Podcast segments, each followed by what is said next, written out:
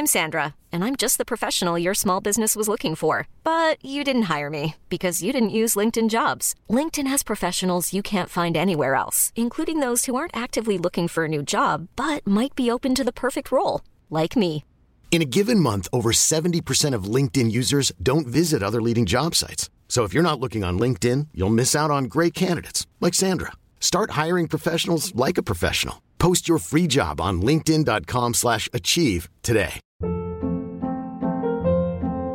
Hold up. What was that? Boring. No flavor. That was as bad as those leftovers you ate all week. Kiki Palmer here, and it's time to say hello to something fresh and guilt-free. Hello Fresh. Jazz up dinner with pecan-crusted chicken or garlic butter shrimp scampi. Now that's music to my mouth. Hello Fresh. Let's get this dinner party started. Discover all the delicious possibilities at hellofresh.com.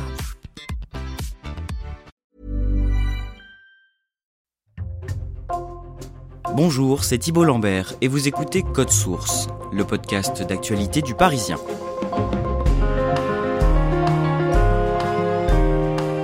Après des débuts timides, la voiture électrique séduit de plus en plus d'automobilistes en France. L'an dernier, en 2022, plus de 200 000 nouvelles voitures immatriculées dans l'Hexagone roulaient à l'électrique, mais on est encore loin de certains pays comme la Norvège, où ce moteur, beaucoup moins polluant que le diesel ou l'essence, est devenu la norme pour les nouveaux véhicules. Depuis quelques années, l'industrie automobile et les gouvernements sont engagés de force dans une véritable révolution dans moins de 15 ans, plus aucune voiture neuve ne pourra être vendue dans l'Union européenne si elle roule avec un moteur thermique. On fait le point dans Code Source aujourd'hui avec Mathieu Pelloli, journaliste au service économie du Parisien.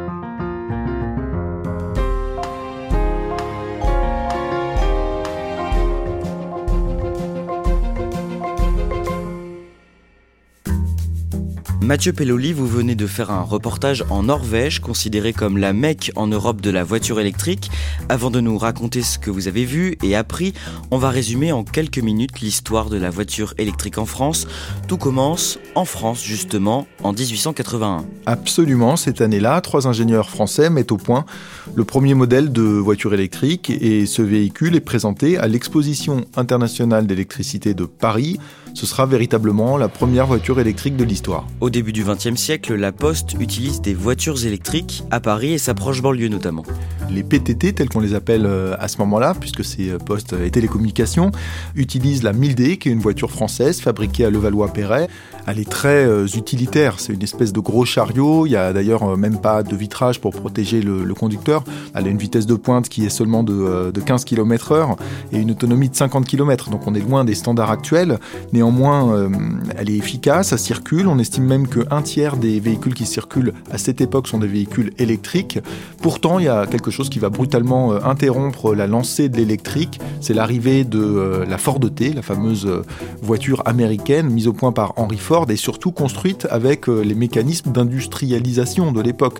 Donc on construit à grande échelle et assez logiquement, le thermique, la Ford T, puis les modèles qui vont suivre vont prendre les parts de marché de l'électrique.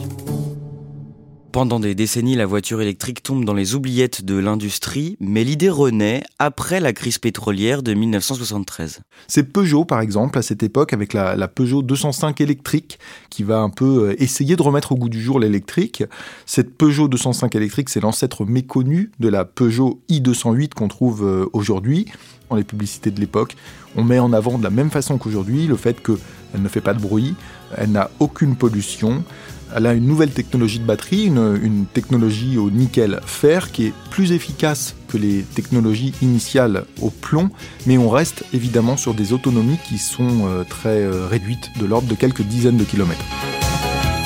Peugeot 205, quel sacré numéro Malgré ça, le marché ne décolle pas du tout. En 2010, par exemple, seulement 180 voitures électriques sont immatriculées en France.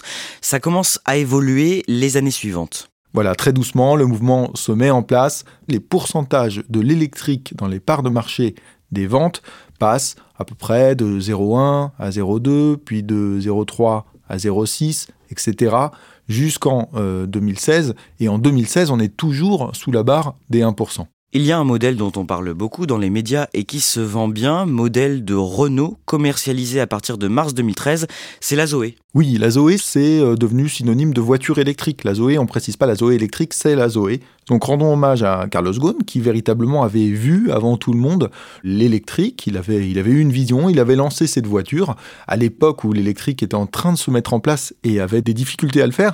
En France, certains pensent que l'électrique, c'est compliqué. Pas du tout. Brancher une lampe. C'est simple. Eh oui, brancher un sèche-cheveux. C'est simple. À partir de 169 euros par mois. Tout est compris. Pour plus d'informations, appelez le 3023. C'est simple. C'était une petite citadine sans émission de CO2 évidemment, sans bruit non plus. On retiendra son, son design épuré, sa signature euh, lumineuse à LED. Et cette pionnière de l'électrique va s'arrêter puisque Renault a décidé que la production était euh, interrompue Aujourd'hui, elle ne se vend plus parce qu'il y a des concurrentes, il y a d'autres voitures électriques et la Zoé a fait son temps en quelque sorte. Chez Renault, elle doit être remplacée par des revenantes puisque ce sera la R5 électrique et la 4L électrique, attendues en 2023 et 2024. Il s'en est vendu combien de Zoé? 300 000 euh, Zoé écoulées sur environ 10 ans. L'erreur de la Zoé, en quelque sorte, c'est d'avoir eu presque raison trop tôt. Elle est arrivée euh, très vite, elle a été seule, elle était dans un marché qui n'était pas mature, qui n'avait pas forcément aussi les infrastructures logistiques permettant de véritablement rouler en électrique partout en France.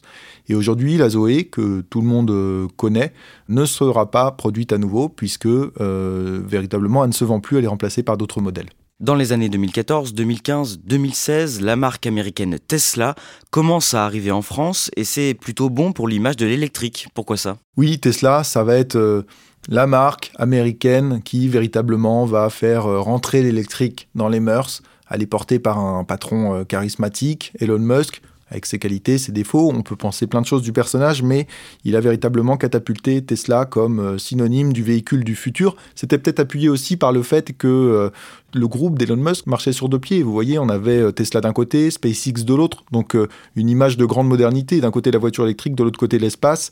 Il y a eu d'abord la, Tesla Model S, suivie de la Tesla euh, Model Y. C'est des voitures qu'on doit acheter à plusieurs dizaines de milliers d'euros. En centre-ville comme sur l'autoroute, vous la remarquez immédiatement, de par ses lignes très épurées, très modernes.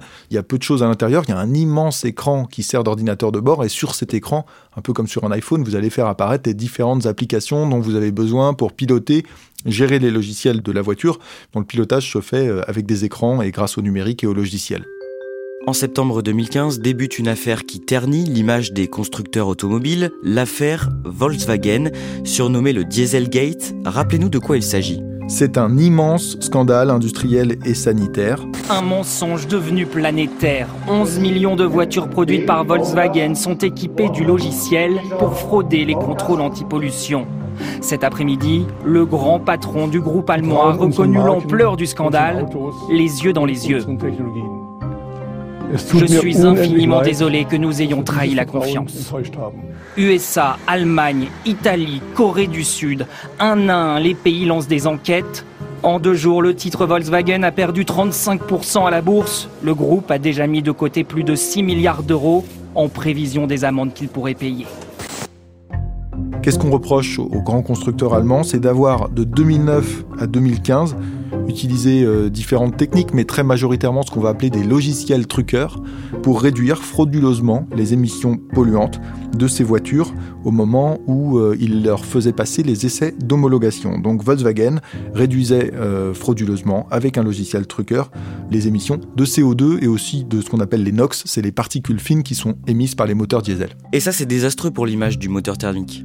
On est dans un contexte où les gens ont envie de respirer un air de meilleure qualité. Il y a beaucoup d'informations à cette époque-là sur la qualité de l'air, c'est aussi pour ça qu'il y a ce qu'on a appelé la mise en place des zones à faible émission. Tout d'un coup, ils s'aperçoivent que les constructeurs leur mentent et euh, leur proposent finalement des modèles qui polluent beaucoup plus que ce qui est annoncé sur le papier et en théorie. Ça va être aussi extrêmement euh, désastreux pour les constructeurs parce que les constructeurs automobiles, au moment où on va leur demander de faire des efforts considérables, cette fois pour euh, améliorer la qualité de leur moteur, mais surtout en matière d'émissions, je veux dire pour rendre leur moteur moins polluant, n'auront plus accès du tout à l'oreille des décideurs politiques. C'est-à-dire que leur lobbying, au sens noble du terme cette fois, c'est-à-dire l'action qu'ils pouvaient avoir à Bruxelles et dans les instances internationales pour, pour faire entendre leur voix et leurs contraintes, on leur dira écoutez c'est bon, vous nous avez menti pendant des années, donc maintenant vous allez faire ce qu'on vous dit à marche forcée, et on leur fixe des obligations extrêmement draconiennes. En décembre 2018, l'Union européenne prend des mesures fortes concernant les émissions de gaz à effet de serre. L'une d'entre elles incite fortement les constructeurs à abandonner très rapidement la construction de moteurs thermiques. En résumé, d'ici 2030, les nouvelles voitures vendues devront dégager près de 40% de moins de CO2, de gaz carbonique, par rapport aux voitures neuves vendues en 2020. Et là, Mathieu Pelloli, ces mesures sont ouvertement critiquées par le patron de Peugeot PSA, Carlos Tavares le patron de Stellantis, groupe immense, hein, donc issu de la, fusion de Fiat Chrysler et de euh, PSA Peugeot Citroën, à ce moment-là monte au créneau parce qu'il est aussi en plus représentant des constructeurs. Il explique que, euh, si on devait résumer son propos, il y a une erreur, euh, une erreur historique qui est en train d'être faite, qu'on est en train de savonner la planche aux constructeurs, qu'on est en train de démolir quelque chose qui est un actif extrêmement fort de l'industrie européenne. On connaît bien évidemment les constructeurs allemands, mais la France aussi a deux grands constructeurs nationaux. Il y a des constructeurs de premier plan partout en Europe. Il critique, là je cite ces mots, l'amateurisme des décisions politiques bruxelloises et il évoque le risque d'emmener l'industrie dans une impasse. Ce dont il parle, c'est de destruction d'usines, de perte d'emplois, de conséquences dramatiques pour les économies concernées. En 2020, les ventes de voitures électriques décollent un peu en France. On passe ainsi de 40 000 voitures électriques en 2019 à ensuite 100 000 l'année, euh, l'année suivante. Et puis on arrive euh, en 2022 à un chiffre qui est record et qui témoigne du fait que le mouvement est enclenché. 203 121 unités très précisément, selon les, chiffres de la plateforme automobile. Donc euh, on va atteindre maintenant des scores qui ne feront qu'augmenter. En juin 2022, le mercredi 8 juin, le Parlement européen de Strasbourg vote une décision importante concernant les voitures, une décision qui va concerner tous les Européens et donc tous les Français. Ce projet, c'est une réglementation qui met fin à la vente de véhicules neufs à moteur thermique en 2035. L'objectif, c'est de tenir les objectifs climatiques européens et donc en 2035, interdiction pour qui que ce soit de vendre une voiture avec un moteur thermique, un moteur classique traditionnel tel que euh, des centaines de millions de personnes les ont toujours connus sur le territoire européen.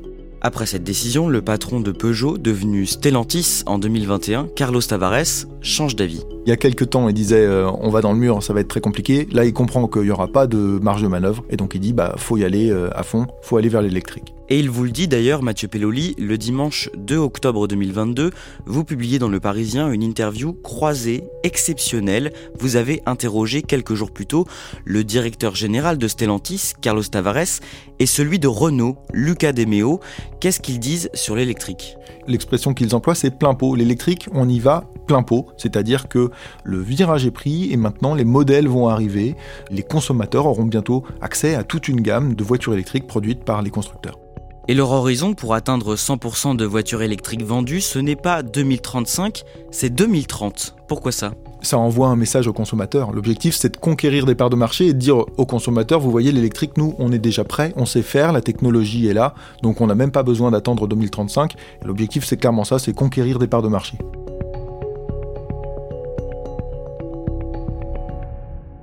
Mathieu Pelloli, aujourd'hui, en février 2023, les voitures électriques représentent quelle proportion des ventes en France?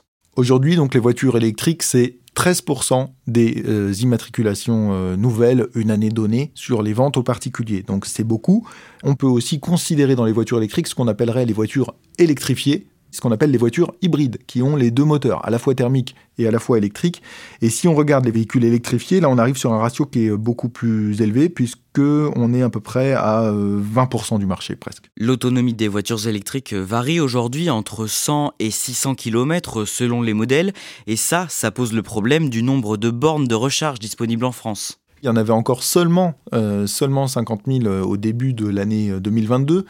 L'État a beaucoup, beaucoup accéléré. Maintenant, on est passé à peu près à 80 000 à la fin de l'année 2022 et aujourd'hui, là, euh, à, fin février, on doit être autour de, de 85 000. Mais c'est vrai qu'autant l'électrique, ça fonctionne si vous avez une borne de recharge chez vous et puis, par exemple, vous pouvez charger euh, à votre travail. Mais dès que vous voulez circuler sur le territoire sans savoir véritablement euh, où, vous allez recharger avant, de partir, ça devient compliqué. Donc, ce manque d'infrastructure a longtemps fait peser quand même un risque sur le déplacement dans l'hexagone, le déplacement un peu au long cours. Et donc le faible nombre de bornes de recharge a un peu mis en difficulté au début le développement de l'électrique. Et le système est compliqué, il y a plusieurs opérateurs et plusieurs normes. Si vous voulez charger votre voiture, vous pouvez avoir accès à certaines bornes dont vous êtes utilisateur, dont il faut être abonné, avoir une carte de fidélité. Là, vous pouvez les utiliser, mais si vous n'avez pas prévu votre voyage euh, à une autre borne, si vous n'avez pas la carte d'abonné, là, vous, n'allez pas pouvoir vous recharger. Il n'y a pas encore eu la standardisation, par exemple, qui permet de payer avec sa carte bleue, sa carte bancaire, sur l'intégralité des bornes. Ça va venir, ça va se mettre en place, mais on est encore quand même dans une phase d'amorçage qui est euh, un petit peu pénalisante pour les consommateurs. Je le disais au début de cet épisode de Code Source, vous êtes parti en reportage pour Le Parisien en Norvège du samedi 18 au mardi 21 février. D'abord pourquoi? Vous arrivez dans un pays où là, le marché du véhicule électrique est complètement mature. Le pays a basculé, il a, euh, il a 10 ans d'avance. La Norvège, c'est ce pays en avance sur l'horloge électrique. Et une fois que vous êtes là-bas, bah voilà, vous voyez à quoi ressemble un environnement, un monde, une ville, une capitale européenne, Oslo, qui est parcourue de véhicules électriques. Cette montée en puissance de la voiture électrique en Norvège, est-ce que ça se voit quand on marche par exemple dans la capitale, Oslo? Oui, ça saute aux yeux. On est presque surpris de ne pas croiser euh, Elon Musk au coin du trottoir parce que euh, on voit des voitures euh, Tesla partout. Les Tesla sont omniprésentes, mais comme toutes les voitures électriques au sens large, l'an passé, pour la première fois, la proportion des ventes de voitures électriques a atteint 80% des voitures vendues, donc 80% euh, c'est immense, c'est colossal à comparer avec les 13% qu'on a aujourd'hui en France. Et on estime que le, euh, parc norvégien aujourd'hui de véhicules électrifiés, il est à peu près de 20%. 20% du parc roulant norvégien est constitué de véhicules électriques. Mathieu Pelloli, vous avez longuement parlé avec une famille de Norvégiens qui vit à une heure d'Oslo, un couple qui a deux enfants, ados. Depuis combien de temps ils roulent à l'électrique et qu'est-ce qu'ils en pensent? Ça fait une dizaine d'années que cette famille-là roule euh, à l'électrique. Ils sont plutôt très satisfaits. Là où c'est particulièrement intéressant, c'est qu'on voit que la transition, leur conversion, c'est pas faite pour euh, des motifs euh, écologiques. En tout cas, c'était pas l'argument principal. L'argument, c'était clairement un argument économique. L'État norvégien subventionne à grands coups de milliards la conversion de ses habitants vers l'électrique. Donc, ils ont bénéficié d'avantages fiscaux en achetant une voiture électrique. Ils n'ont pas payé de TVA sur leur véhicule, par exemple, ce qui n'est pas rien parce qu'en plus, en Norvège, la TVA est à 25%. Ils n'ont pas non plus payé de taxes d'importation, toutes ces choses-là. Donc à l'arrivée, c'est beaucoup moins cher d'acheter une voiture euh, électrique en Norvège qu'une voiture thermique. L'autre point qui est là, je pense, le point principal, c'est surtout qu'en plus, ils ont bénéficié de tous les avantages qui sont accordés aux utilisateurs de l'électrique. La dame, par exemple, Hélène, m'expliquait que elle, ils habitent à, peu près une heure d'Oslo, elle avait une heure et demie d'embouteillage pour aller tous les jours sur son lieu de travail à Oslo. En circulant en voiture électrique, elle a eu le droit d'utiliser les couloirs de bus et elle a mis que 45 euh, minutes à, partir du moment où elle a conduit sa voiture électrique pour pouvoir se rendre au travail. Donc c'était un avantage considérable. De la même façon, elle n'avait plus à payer le péage urbain qui permet de rentrer dans le centre-ville d'Oslo parce qu'elle était euh, conductrice d'une voiture électrique. Dans votre article daté du dimanche 26 février, vous relevez un paradoxe dans le développement des voitures électriques en Norvège. Le paradoxe immense, c'est que euh, cette bulle d'air propre qui est construite au-dessus de la Norvège via les voitures électriques, finalement, elle est fabriquée grâce à un fonds souverain gigantesque, le premier au monde, le fonds souverain norvégien, 1200 milliards d'actifs, qui est euh, issu de l'exploitation d'une ressource hydrocarbure. Et donc cet argent, ces 1200 milliards, finalement, quelque part, ce sont des milliards carbonée avec laquelle la Norvège s'offre un air pur au-dessus du pays. Le gouvernement euh, norvégien va expliquer qu'il essaye par ailleurs d'avoir une politique vertueuse. Ils ont beaucoup d'initiatives euh, en faveur de euh, la capture du CO2, etc. Mais justement parce qu'ils sentent bien, parce qu'ils entendent bien qu'on leur reproche une forme d'hypocrisie, puisque voilà, ces incitations fiscales sont appuyées sur l'exploitation d'une ressource hydrocarbure qui est elle-même carbonée et donc qui est achetée par d'autres pays qui font tourner des moteurs thermiques et qui polluent ailleurs dans le monde. Les voitures électriques demandent des ressources, notamment pour les batteries comme euh, du lithium, du cobalt et du nickel. Est-ce que c'est si écolo que ça finalement? Le problème, c'est de savoir comment on mesure. Aujourd'hui, souvent, on compare sur la route. C'est un argument commercial qui est employé par les constructeurs. Et c'est bien malin parce que sur la route, évidemment qu'une voiture qui n'émet pas de CO2 elle va moins polluer que son équivalent euh, thermique.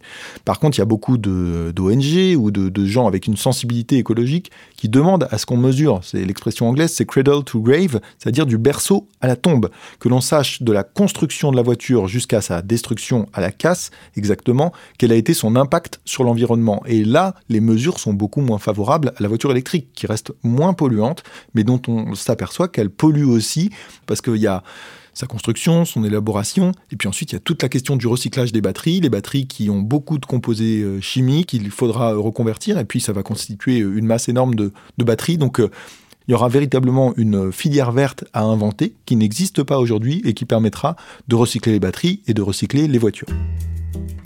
Et donc pour en revenir sur le développement de l'électrique en France, Mathieu Pelloli, on a bien compris qu'a priori, si l'objectif adopté par l'Union est tenu, on ne pourra plus acheter de voitures thermiques neuves à partir de 2035, mais les voitures électriques sont encore plus chères que les anciens modèles. Un modèle équivalent, la voiture électrique est beaucoup plus chère de 20 à 30% supplémentaires, on estime que euh, le modèle thermique. Vous prenez par exemple une voiture euh, grand public que beaucoup de Français euh, ont conduite, vous prenez la Mégane. Bah, la Renault Mégane E-Tech aujourd'hui, on parle d'une voiture autour de 40 000 euros, donc c'est une somme considérable. Donc il y a un véritable problème d'accès à la mobilité, d'accès à la voiture pour les classes populaires et pour les classes moyennes. L'État en est bien conscient, il anticipe tout ça. Lui aussi propose d'encourager l'achat d'un véhicule électrique le problème entre guillemets de l'État français aujourd'hui. Et si on fait la comparaison avec l'État norvégien, c'est que en Norvège, on a un fonds souverain dont on a parlé, qui a 1200 milliards d'euros d'actifs et qui peut favoriser des, des politiques d'incitation extrêmement puissantes. En France, on a 3000 milliards d'euros de dettes, pas de fonds souverains, de dettes. Donc ça veut dire que les coups de pouce sont moins puissants et euh, moins de consommateurs peuvent avoir accès à cette voiture qui reste particulièrement chère.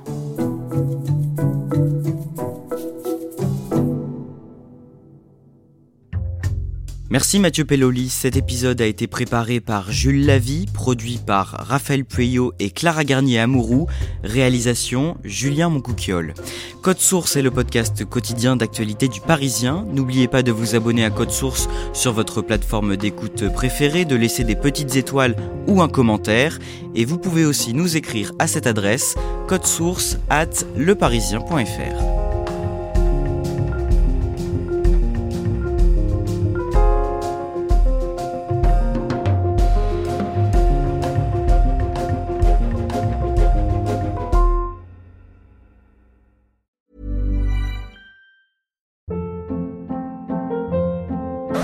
Hold up. What was that? Boring. No flavor. That was as bad as those leftovers you ate all week. Kiki Palmer here, and it's time to say hello to something fresh and guilt-free. Hello Fresh. Jazz up dinner with pecan-crusted chicken or garlic butter shrimp scampi. Now that's music to my mouth. Hello Fresh. Let's get this dinner party started. Discover all the delicious possibilities at hellofresh.com.